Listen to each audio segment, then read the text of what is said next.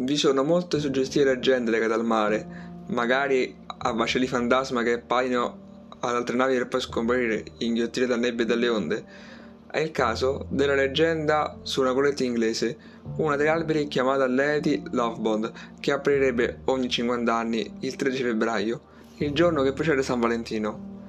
Il 13 febbraio 1748, infatti, la nave salpò al Tamigi, raggiungendo il mare per circumnavigare la costa della regione britannica del Kent e arrivare poi fino al Portogallo.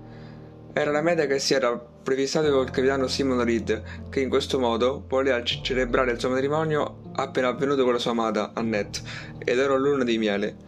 A bordo c'erano anche i numerosi invitati alle nozze che festeggiavano gli sposi ma c'era anche il primo ufficiale John Rivers, che era geloso del capitano perché si era invaghito della sua nuova moglie e decise di vendicarsi per non essere stato scelto donna a posto suo.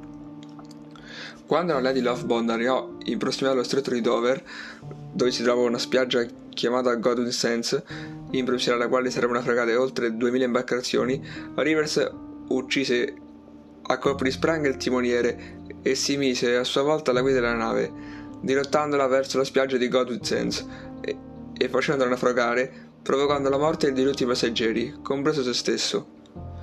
50 anni dopo, il 13 febbraio 1798, la Lady Lovebond avrebbe cominciato le sue apparizioni, andando incontro al, alla nave di Edenbridge, guidata dal capitano James Westlake. Un attimo dopo che il comandante evitò che le due navi si scontrassero, la Lady Lovebond scomparve il misterioso avvenimento fu confermato anche dall'equipaggio di un'altra imbarcazione. Ancora 50 anni più tardi, il 13 febbraio 1848, sembrava che vi fosse lo scontro tra la nave fantasma ed un peschereccio.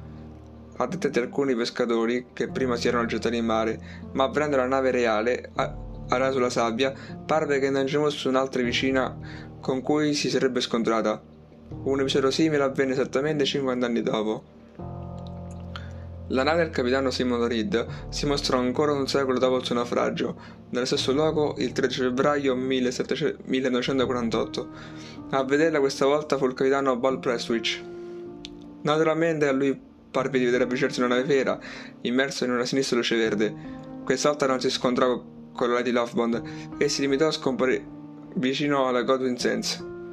Il 13 febbraio 1998 una folla di curiosi si radunò, sperando di vederla, ma nessuno ci uscì. Sarà possibile forse nel 2048.